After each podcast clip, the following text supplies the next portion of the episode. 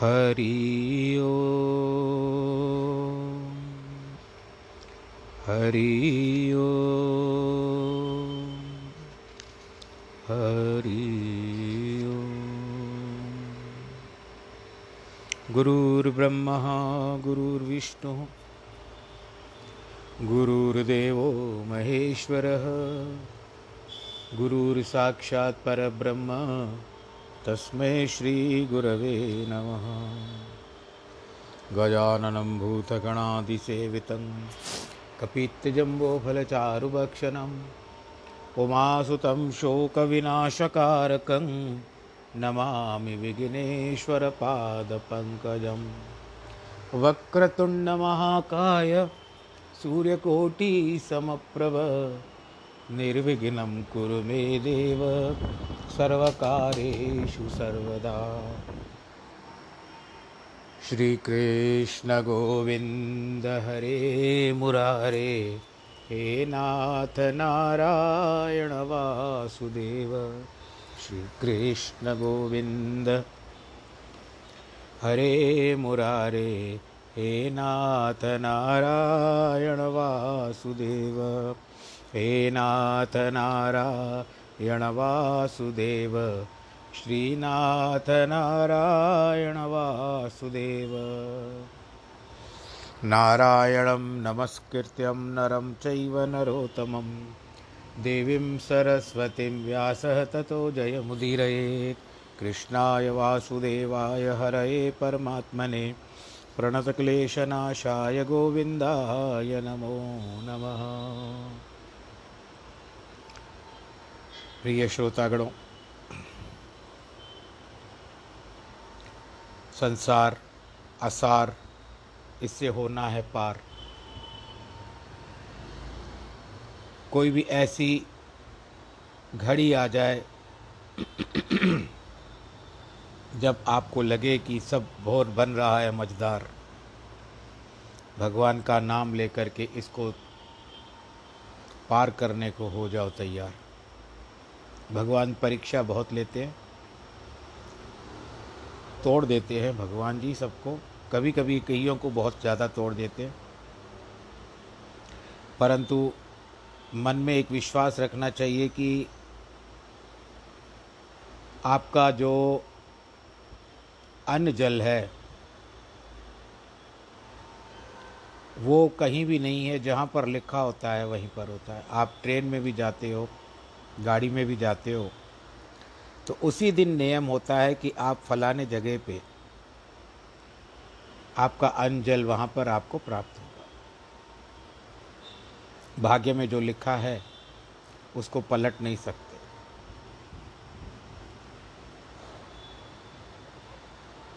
कर्म का लेख मिटे नरे भाई। तो चलिए आज हम अपने कर्म की ओर चलें। हमारा कर्म है भगवत कर्म। भगवत कर्म के प्रति हमारी आस्था विश्वास होने चाहिए। अंग्रेज़ी में कहावत है कि when God never hear your prayers when he never answers answer also that means he has something special for you or he is giving you some surprises.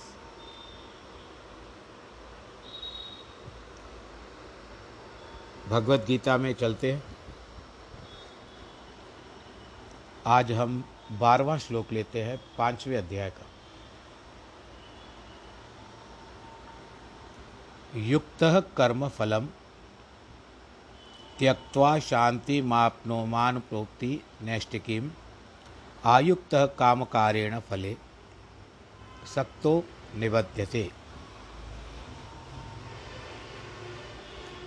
निष्काम कर्म योगी कर्मों के फल को परमेश्वर को अर्पण करके भगवत प्राप्ति रूप शांति को प्राप्त होता है और सकामी पुरुष फल से आसक्त होकर कामनाओं के द्वारा बांधता बंधता है, इसलिए निष्काम कर्मयोग उत्तम है।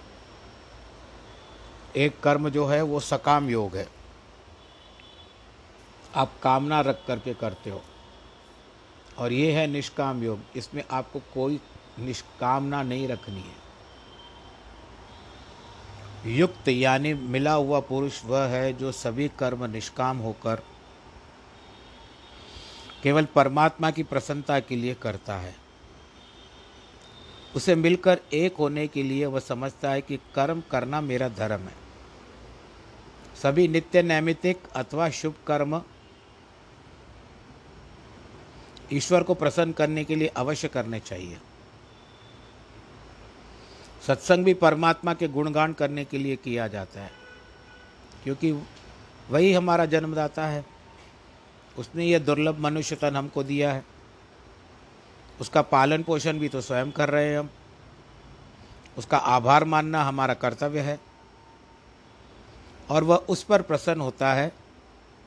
व्यवहार से भी मालिक की प्रसन्नता के लिए जो नौकर ईमानदारी से कर्तव्य करता है तो मालिक उसे खान, पान, रहन सहन आदि की अन्य आवश्यकताओं की ज़िम्मेदारी नहीं उठाता। करता है ना?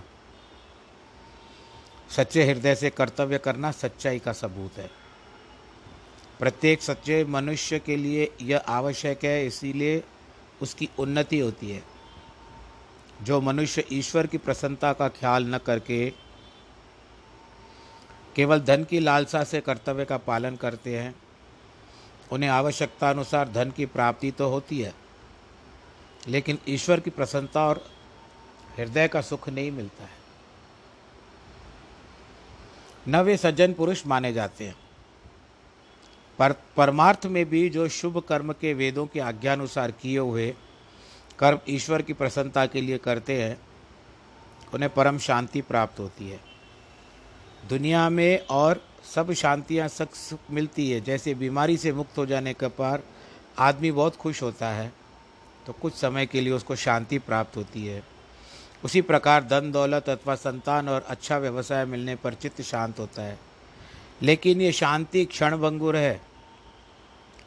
सच्ची परम शांति तो ज्ञान निष्ठा से मिलती है, जिसके लिए पहले शुभ कर्म करना आवश्यक है।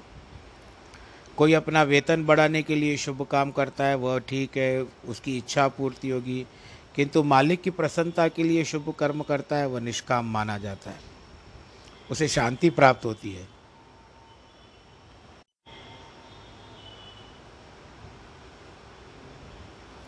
इसीलिए मनुष्य जन्म हमें मोक्ष प्राप्ति के लिए मिला है।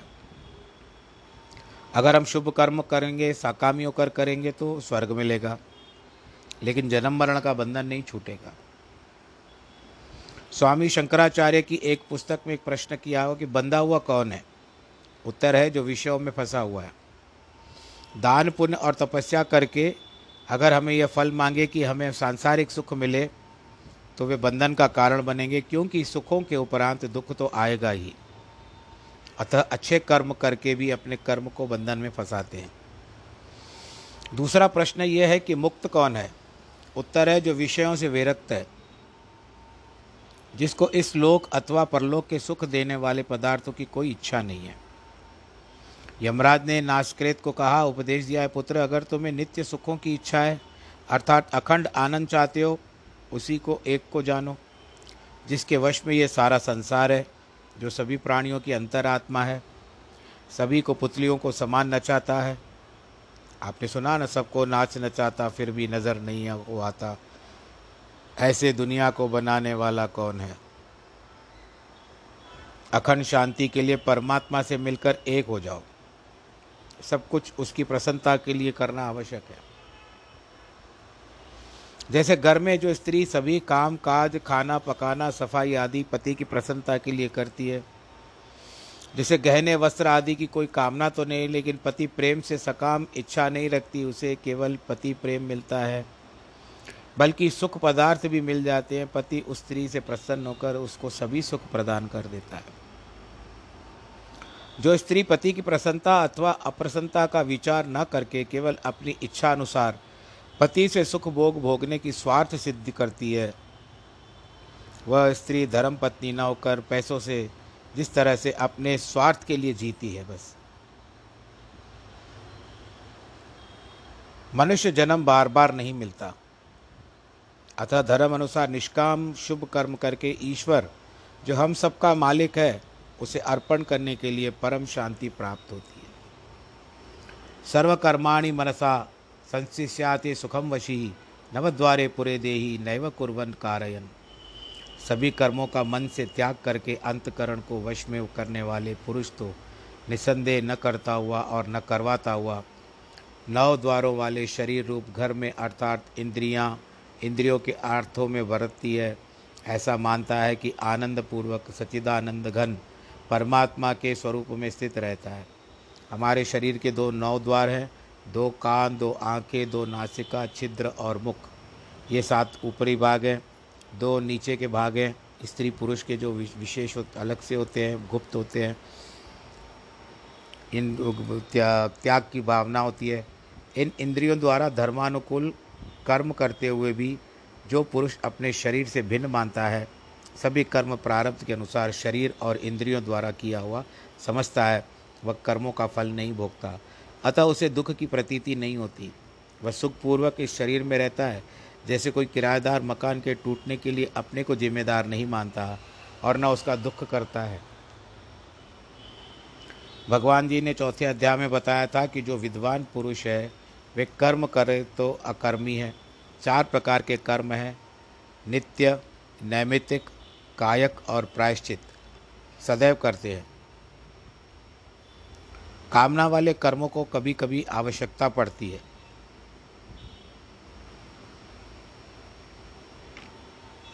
एक कर्म है आपका नित्य, जैसे आप पूजा पाठ करते हो। वो नित्य है। नैमित्तिक आप किसी का काम कर देते हो। और कभी इच्छा होती है कि हम आज घर की सफ़ाई करेंगे तो उस समय में वो आपका कायक शारीर यानी शरीर लगा हुआ है। आज हम कुछ विशेष व्यंजन बनाएँगे तो वो कायक हो जाएगा, शरीर से किया हुआ।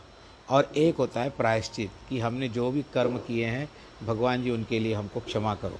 कभी किसी से ऊंच नीच हो जाती है तो हम भगवान जी से क्षमा मांग लेते गुरु गोविंद सिंह जी ने निष्काम होकर अपना सब कुछ बलिदान किया। लेकिन जब उन्हें हिंदू धर्म की रक्षा के लिए औरंगज़ेब से लड़ना पड़ा, तब के लिए उन्होंने यह कर्म किया। इसी प्रकार कभी किसी विशेष पाप के प्रायश्चित करने के लिए प्रायश्चित कर्म करना पड़ता है। जिन्हें अनेक उदाहरण पुराणों में मिलते हैं। प्रतिदिन पाठ, पूजा, सत्संग, भजन, सेवा, अतिथि सत्कार, ये नित्य कर्म है। जो कर्म किसी दिन बड़े दिन अथवा विशेष अवसर पर दिया जाता है, नियमित कर्म हो जाते हैं। एकादशी या सत्यनारायण की कथा का उपवास करना, शुभ दिनों में दान पुण्य करना, विवाह पर भोजन खिलाना, श्राद्ध करना, पाठ रखना आदि, ये सब निष्काम होने चाहिए। परमात्मा ने जो धन पदार्थ हमको दिया है, उसका कुछ भाग शुभ और दाम का कर्तव्य है। धन परलोक का सुख प्राप्त कराएगा। नहीं तो मरने के बाद यह धन जिनको प्राप्त होगा, पता नहीं वो लोग आपके लिए कुछ करेंगे या नहीं करेंगे। आजकल तो व्हाट्सएप पे भी आता है, श्राद्धों के समय में खास करके। कहते हैं, जीवित को जीवित को माँ को या बाप को अन्न का दाना नहीं दिया, मरने के बाद उसके लिए खीर पूड़ी बनाते हो। जिसके मन में निष्काम भावना है, सभी इंद्रियाँ मन और बुद्धि वश में है। भगवान कहते हैं, वही मनुष्य इस शरीर में अकर्ता, अभोक्ता होकर सुख से निवास करता है और यही इस मनुष्य जन्म का देह है। न कर्तत्व न कर्माणी, लोकस्य सृजंती सृजति प्रभु। न कर्मफल संयोग, स्वभावस्तु प्रवर्तते। वास्तव में परमेश्वर भी भूत प्राणियों के न कर्तापन को, न कर्म को न था कर्म के फल के संयोग को रचता है। किंतु परमात्मा के प्रकाश से ही प्रकृति बनती है। अर्थात गुण ही गुणों से स्वयं में व्यवहार करते हैं। कितने लोग ये प्रश्न पूछते हैं कि अगर ईश्वरीय शक्ति है कि अतिरिक्त तो कुछ नहीं हो सकता तो सभी मनुष्य के कर्मों की ज़िम्मेदारी भी उनके ऊपर ही होनी चाहिए। गुरु जी ने भी यही कहा कि हुक्म अंदर सबको, बाहर हुक्म न कोई। अतः हम जो मांस मच्छी खा रहे हैं, वह भी ईश्वर की आज्ञा होगी। नहीं तो ईश्वर ने इतनी बकरियाँ और मछलियाँ किस लिए पैदा की है भाई? वे सब अज्ञान के प्रश्न हैं, जिनका उत्तर भगवान ने इसमें और आगे वाले श्लोक में दिया है। भगवान ने सिद्ध करके बताया कि आत्मा या परमात्मा कुछ नहीं करता। वह सिर्फ़ शक्ति देता है, जिससे शरीर, मन और बुद्धि कर्म करते हैं। परंतु कर्मों से वह जरा भी संबंध नहीं रखता, क्योंकि कर्मों के फल में उसकी जरा सा जरा सी भी ममता नहीं है। आगे चलकर भगवान ने कहा कि सभी कर्मों के करवाने के प्रकृति के जिम्मेदार हैं। चेतन स्वरूप आत्मा सूर्य के समान सत्ता और प्रकाश देती है। उसी प्रकार, उसी प्रकाश रूपी सत्या से, सत्ता से जीव कैसे कर्म अच्छा या बुरा करे, किंतु सूर्य के समान निर्लेप रहता है। आत्मा उसके लिए जिम्मेदार नहीं है। जैसे बिजली की शक्ति से कुछ मशीनें काटने का काम करती हैं तो कुछ बनाने का, जैसे कपड़ा बुनना, बर्तन बनाना आदि। इसका आधार हर एक मशीन पर है, न कि बिजली पर। जो केवल शक्ति प्रदान करती है। सभी जीव अपनी प्रकृति और स्वभाव अनुसार कर्म करते हैं। शेरणी के गर्भ से पैदा हुआ बच्चा जन्म से ही हिंसा करेगा। उसको सिखाया नहीं जाता। हंसनी का बच्चा जन्म से ही मोती खाएगा और दूध पिएगा। उसको किसी की शिक्षा नहीं देनी पड़ती। उसमें आत्मा का कोई संबंध नहीं है। दोनों शेरनी के बच्चे और हंस में आत्मा एक है, लेकिन कर्मों में भिन्नता है। मनुष्यों में जो कुछ सतोगुणी स्वभाव है, आप बंदर को भी ले लीजिए।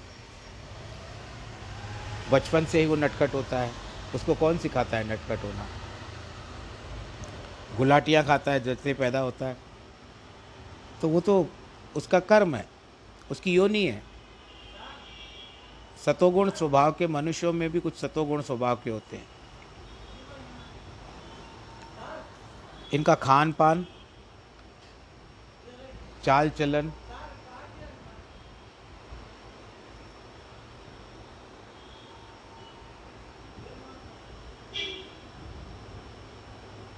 रहन सहन सब सतोगुणी होते हैं। कुछ लोगों में राजसिक और सात्विक दोनों गुण साथ में होते हैं। कुछ लोग केवल तामसी स्वभाव वाले होते हैं, जैसे राक्षस और दैत्य लोग। होते तो ये भी मनुष्य, आत्मिक शक्ति तो कभी एक जैसी है, लेकिन इनके कर्मों की ज़िम्मेदारी आत्मा पर नहीं है। उसी प्रकार ब्राह्मण वैश्य, क्षत्रिय और शूद्र सभी के स्वभाव भिन्न भिन्न होते हुए भी आत्मा, रूप, चेतना, शक्ति सभी में एक है।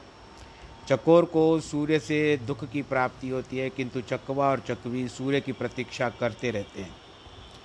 चकोर को चाँद की किरणों से सुख मिलता है, परंतु चकवा और चकवी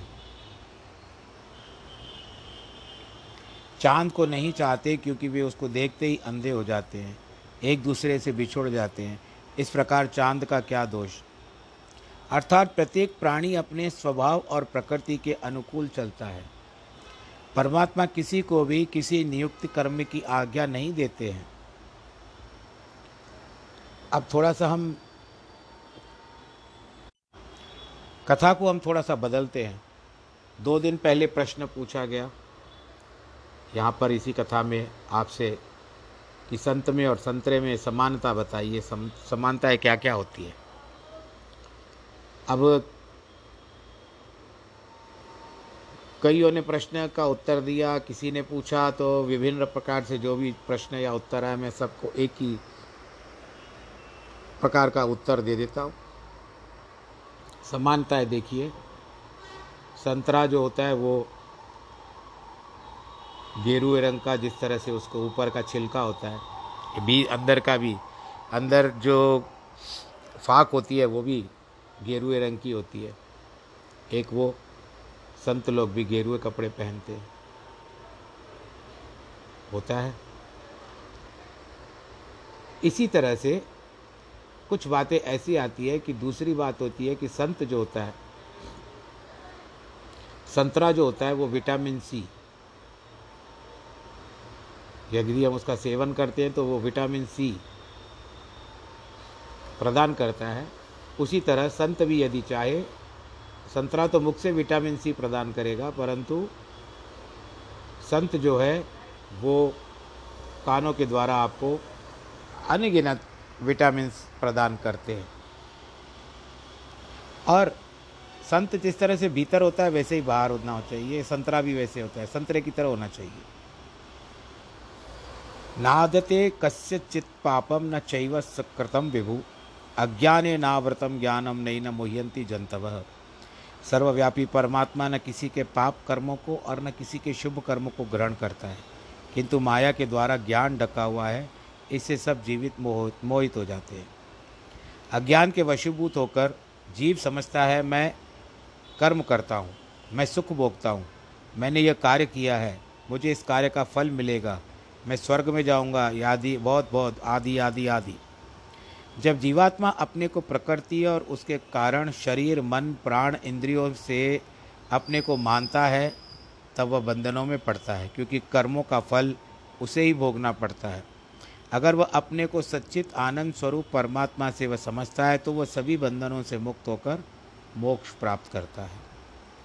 अज्ञान के कारण लोग कहते हैं, ईश्वर कि ईश्वर ने हमें बुद्धि दी है, सत्संग दिया है, शास्त्र दिए हैं। इसके बाद भी हम बुरे कर्म करेंगे तो ईश्वर कैसे जिम्मेदार हुए? बुरे कर्म करके जब उसका फल दुख, उसका फल दुख मिलता है तो तब हम दोष ईश्वर को देते हैं और विधाता को देते हैं। कुछ लोग समय को दोष देते हैं, कहते हैं, कलयुग है तो क्या करें? परंतु सूर्य, चाँद, सितारे और ग्रह जैसे वाले युगों में थे, वैसे आज भी है। आजकल भी कुछ लोग सत्संग करते हैं तो सब कुछ भोग भोगने में या धन इकट्ठा करने के समय व्यत, समय व्यतीत करते हैं। समय को दोष देना मूर्खता है फल हमारे कर्मों का है। चोर को जो दंड न्यायाधीश देते हैं वह उसी के कर्म का फल है। न्यायाधीश को दोष देना कठोर होकर दंड देता है मूर्खता है। कराने वाला हमारा स्वभाव है और वह भी कुसंग अथवा सत्संग। कुसंग से बिगड़ा या सत्संग से सुधरा।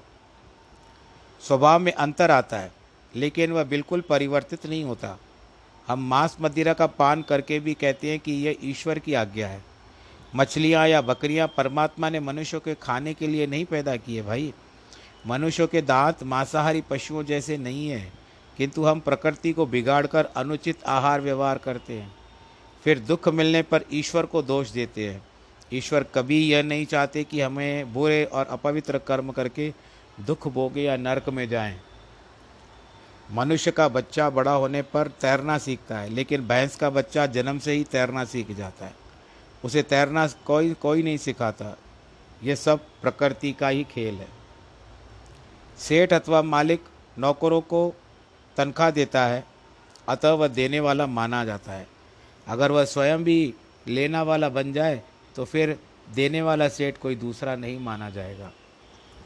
इसी प्रकार अगर आत्मा फल की इच्छा रखे तो फिर फल देने वाला कोई भी माना जाएगा। इस, लेकिन वास्तव में आत्मा, ब्रह्म, ईश्वर, प्रभु, परमात्मा सब एक है। वही फलदाता है। फल भोगने वाला अंतकरण है। कंस को भगवान कृष्ण ने धक्का देकर परेशान करके मारा। वह उसी के पाप कर्मों के बाल हत्याओं का फल था। भगवान ने तो उसे पाप कर्म नहीं करवाया।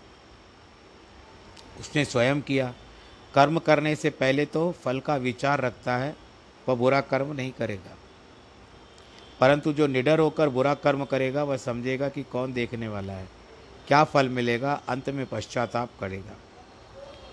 इसके लिए हम आपको यही कहते हैं कि आप जो बच्चों को आज की तारीख में बच्चों को कुछ ज्ञान की बातें बताइए आप लोग ज़रूर करते होंगे, ऐसी कोई बात नहीं है। परंतु अपने संस्कार क्या है, कर्म क्या है, ये सब सिखाइए। केवल पाश्चात्य क्या करता है, क्या नहीं करता है, आप उनके ऊपर उनको मत, उसका प्रलोभन उनको मत दीजिए। क्योंकि आप देंगे या नहीं देंगे, वो बाहर से तो सीख ही लेंगे, कुछ जो करना होता है। परंतु फिर भी एक, फिर बाद में आप लोगों के साथ वैचारिक मतभेद हो जाते हैं उनके। और वो आप लोग जो सिखाते हैं, उनके ऊपर ही प्रश्न करना शुरू करते हैं। ऐसा नहीं तो क्यों? क्योंकि अब तक आपने खुद को पक्का नहीं किया है। आपका स्तंभ जो रहता है, वो हिल डुल रहा है तो आप दूसरों के ऊपर असर, आपके ऊपर छत कैसे ठहरेगी? इसीलिए कुछ संस्कार अपने बच्चों में डालिए। ज्ञानेन तो तद्ज्ञानम येषाम नाशित मात्मन नेशामादित्य वज्ञानम। प्रकाशयति तत्परम। परंतु जिनके अंतकरण का अज्ञान आत्मज्ञान द्वारा नष्ट हो गया है, उनका वह ज्ञान सूर्य के सदृश उस सच्चिदानंद घन परमात्मा को प्रकाशित करता है, अर्थात उसके स्वरूप को साक्षात करता है। भगवान ने अज्ञानियों का वर्णन किया है। अब इस ज्ञा, इसमें ज्ञानियों का वर्णन करते हैं। पहले जो आपने सुना कि वो अज्ञानी कैसे होते हैं? परंतु अब ज्ञानियों के बारे में सुनिए। शास्त्रों में अज्ञान को माया अथवा अविद्या कहा जाता है। आवरण भी उसी का नाम है। आवरण का होता है पर्दा। अज्ञान के कारण विक्षेप, मन की चंचलता अथवा अशांति होती है। जैसे किसी राजा की शक्ति होती है, उसकी सेना को बारूद आदि से में अज्ञान अनादि है। लेकिन वास्तव में क्या है, ये सब नहीं कह सकते। अज्ञान सत्य है या असत अथवा दोनों का मिश्रण है और कहना असंभव है। अगर अज्ञान को सतो सत्य माने तो अज्ञान को नाश हो कर देता है। फिर सत्य कैसे हुआ? क्योंकि सत्य का नाश कभी नहीं होगा। अगर हम अपने असत्य माने तो भी ठीक नहीं है, क्योंकि इसके कारण कई परिणाम निकलते हैं। जन्म, मरण का दुख प्राप्त होता है। हृदय में भी अज्ञान के कारण कुछ नहीं समझते हैं। अतः वह असत ही नहीं है। वह सत्य और असत का मिश्रण है, क्योंकि सद्भाव तो कदापि नहीं है। लेकिन बिल्कुल असत भी नहीं है। अर्थात वाणी की कोई सीमा नहीं है। जैसे एक कमरा है, उसमें अंधकार है। वह उस कमरे के कारण है। उस पर तो अपना आवरण डालता है। अगर कमरे की चार दीवारें और छत न हो तो अंधकार भी नहीं रहेगा। इसी प्रकार अज्ञान भी जिस आत्मा पर आधारित है, उस आत्मा को ढक लेता है। अज्ञान के ये लक्षण हैं, किंतु वास्तव में सब कुछ नहीं है। जैसे रस्सी में सांप नहीं होता, प्रकाश में देखने से नहीं बाजता केवल अंधकार में ही हम जब पैर पड़ता है तो हाय रे सांप, हाय रे सांप कह देते हैं, डरते हैं। उसे मारने का प्रयास करते हैं। कुछ लोग डर कर गिर पड़ते हैं। वास्तव में रस्सी में सांप ये तो तीनों कालों में था ही नहीं। किंतु असत भी नहीं है। है तो सही वहाँ पर पर वस्तु है, पर वो सांप नहीं है।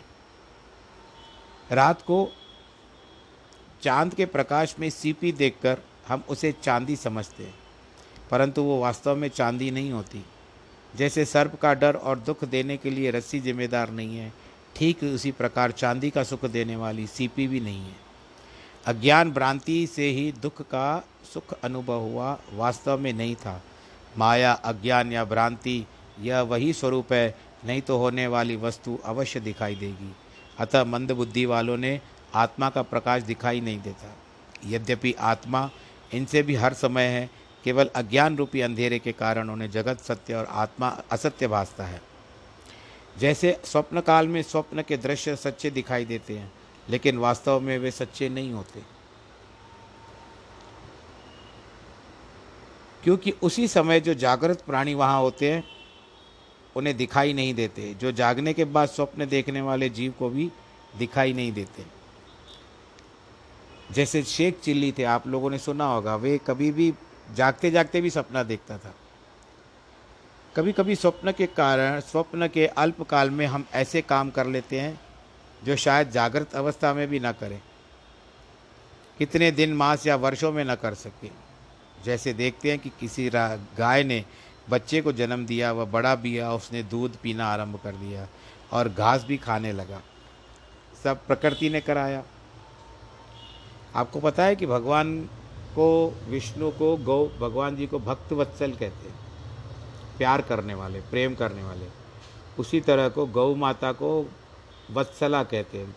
वत्सला अर्थ क्या होती है? उस जब अपने बालक को जन्म देती है वो, जो मैंने संतों के मुख से सुना है, जब वो जन्म देती है, बछड़ा उत्पन्न करती है तो उसकी जो गर्भ के समय में निकला हुआ श्राव गंदगी है, वो उसको चाट के उसको शुद्ध कर देती है।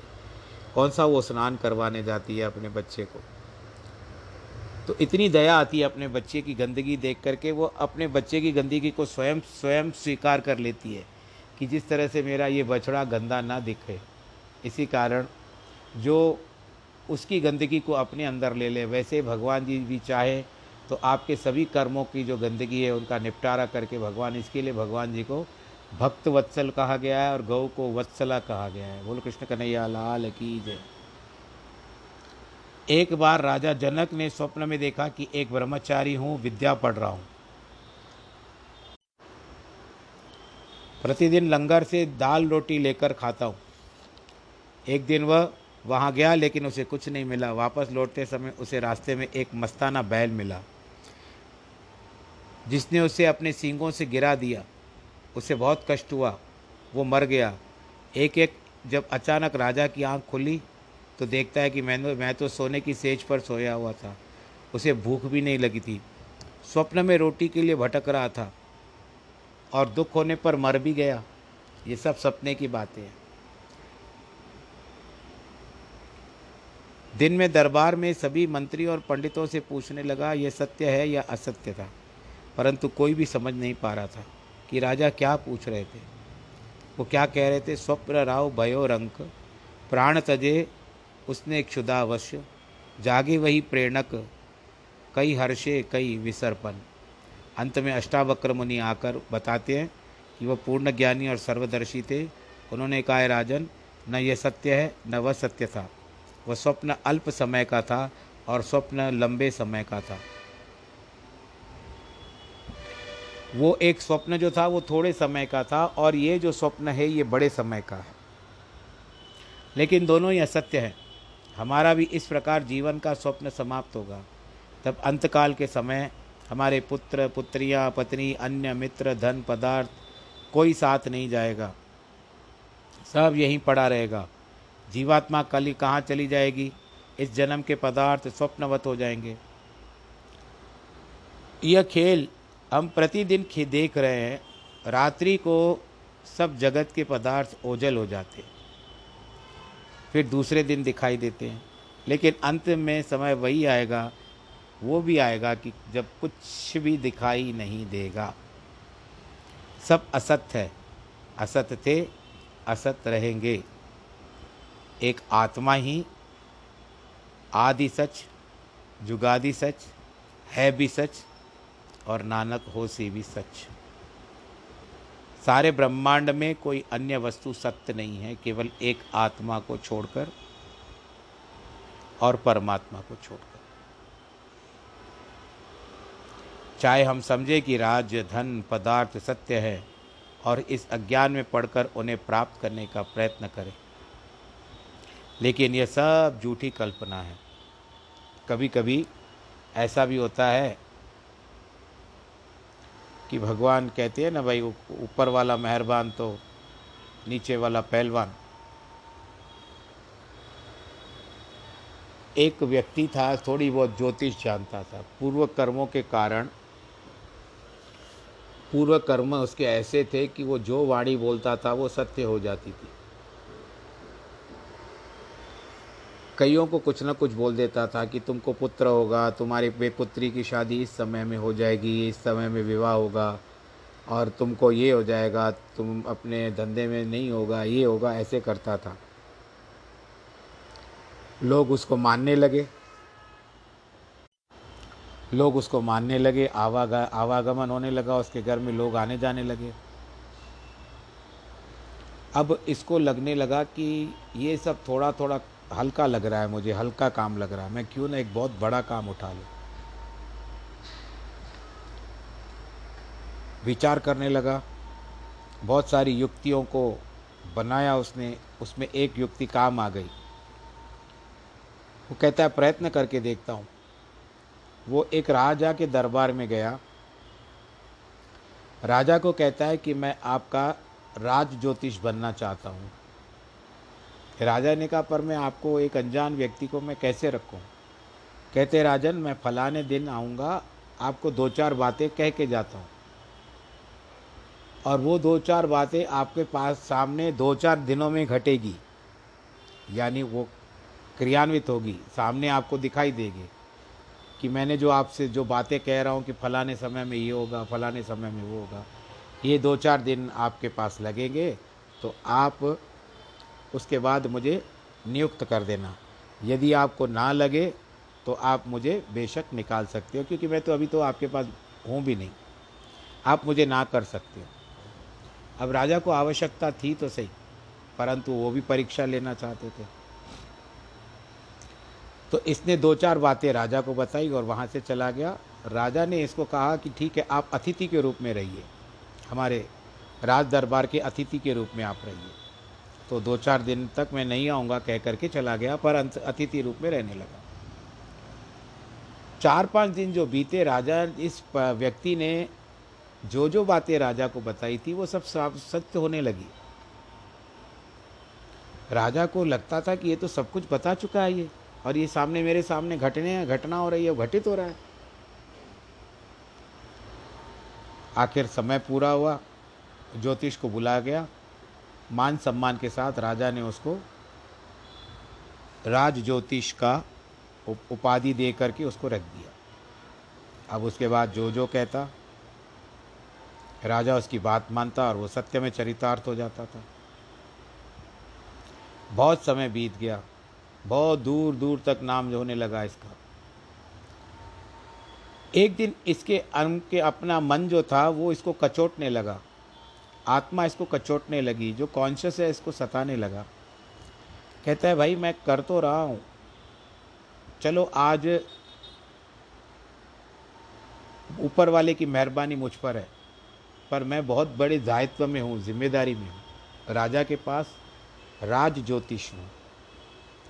मानता हूँ कि पूर्व जन्म के कर्म मुझे साथ देते हैं। परंतु कोई ऐसा सर फिरा, कोई व्यक्ति आ गया या कोई ऐसा साधु महात्मा आ गया जिसने कुछ मुझसे पूछ लिया ज्योतिष के बारे में, मैं तो निठल्ला हूँ। मैं तो कुछ जानता तक नहीं हूँ। तो उस समय राजा के पास मेरी बेइज्जती हो जाएगी। मैं यदि उनको उत्तर ना दे पाया तो ये निश्चित है कि राजा के पास मेरी बेइज्जती हो जाएगी। तो उस बेइज्जती को मैं कैसे स्वीकार कर पाऊँगा और यदि मैं राजा को जाकर के कहता हूँ कि, राजन, आप मुझे निकाल दीजिए तो राजा तो मुझे ऐसे ही निकालने वाला नहीं है। मुझे ही कोई ऐसा कार्य करना है, ऐसा कार्य करना है कि राजा स्वयं ही मुझे निकाल दे, एक मूर्ख समझ करके निकाल दे। ऐसी युक्ति करने लगा कि अब यहाँ से निकलूँ कैसे? पहले राजा के दरबार में आने की विचार करता था कि राजा के दरबार में जा कर के बसूँ कैसे, अब राजा की दरबार से निकले कैसे युक्ति करने लगा।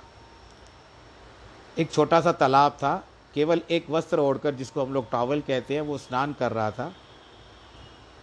डुबकी लगाते लगाते अचानक मस्तिष्क में बिजली कौंद गई, उसके दिमाग में एक आइडिया आ गई, युक्ति आ गई। उसने क्या सोचा, बस जो है उसी वस्त्र में एक टॉवल जो था उसी को धारण करता हुआ भागने लगा। सब लोग आश्चर्यचकित हो गए कि ये राज ज्योतिष ऐसे क्यों भाग रहे हैं? इन्होंने न बराबर वस्त्र पहने न कुछ। जिस वस्त्र में टावल में स्नान कर रहे थे वो नदी में वो वैसे उससे वैसे ही दौड़ रहे हैं। सीधा राज दरबार में आया। उसका क्या था कि मैं ऐसे ही जाकर रा, राजा को जाकर के पकड़ लेता हूँ। इसी दशा में। तो राजा मुझे मूर्ख समझ कर क्रोध करके निकाल देंगे। वो दौड़ता गया दौड़ता गया दौड़ता गया। जैसे बाहर दो संतरी रहते हैं, क्या हुआ क्या हुआ, कहते हैं तो उनको हटाए हट जाओ हट जाओ हट जाओ। कहते अरे, भीतर राजा मंत्री मंत्रीगण के साथ बैठे हुए हैं मंत्री वर्ग के साथ, उनकी मीटिंग चल रही है। कहते मैं नहीं जानता, हटो हटो हटो, कह करके दरवाजे को ज़ोर से धक्का दिया। भीतर राजा बैठा हुआ तब मंत्रियों से सब देखने लगे, ये क्या हो गया? अचानक ये क्यों ऐसे आ रहा है? और केवल एक वस्त्र में दौड़ता हुआ आ रहा है। भागते आए, भागते आया। जब तक कुछ समझे कोई। सबको हटो हटो हटो कह करके इसने क्या किया? राजा को इतने ज़ोर से आलिंगन कर दिया और उसको उनके सिंहासन से खींच कर नीचे लेकर के आ गया। जिस सिंहासन पे राजा बैठे हुए थे, थोड़ा ऊंचाई पर था, वो खींच करके नीचे लेकर के आ गया।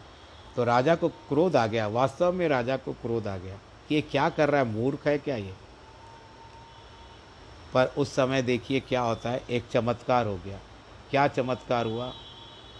जिस आसन के ऊपर जो छत थी राजा, जहाँ पर बैठे हुए थे, वो छत नीचे गिर पड़ी। यानी अगर राजा उसके नीचे होता तो राजा की मृत्यु हो जाती। बोलो, नारायण भगवान की जय। परंतु राजा ने देखा, अरे, इसने तो मेरी जान बचा दी, मेरा जीवन बचा दिया। इसके लिए वही, इसने तो अपने वस्त्रों तक को बदलने का प्रयत्न नहीं किया। वे इसी वस्त्रों से आया और आकर के उसने मुझे बचाया। तो राजा के मन में उसका और भाव बढ़ गया और उसका जो भाव, विश्वास बढ़ गया कि ये सच कह रहा है, सच होता है। तो ऐसे होता है कि ऊपर वाला जब आपके ऊपर दया रखता है तो समझ लो कि आपके सारे कार्य धीरे धीरे समाप्त हो जाते हैं। आज के सत्संग को, आज के कथा को यहाँ पर हम विश्राम देते हैं और उसके पश्चात बाकी जो कर्तव्य है, वो तो प्रतिदिन चलता ही रहता है। आज जिनके वैवाहिक वर्षगांठ अथवा जन्मदिन है, उनको बहुत बहुत बधाई। और आप खुश रहें, आबाद रहें, मास्क लगाएँ, सैनिटाइज़र पहने और सर्वे भवंतु सुखिन, सर्वे संतु निरामया, सर्वे भद्राणी पश्यंतु माँ कश्चित धाक दुख भाग भवेद धर्म की जय हो, अधर्म का नाश हो, प्राणियों में सद्भावना हो, विश्व का कल्याण हो। नमः पार्वती पतये। हर हर महादेव की जय।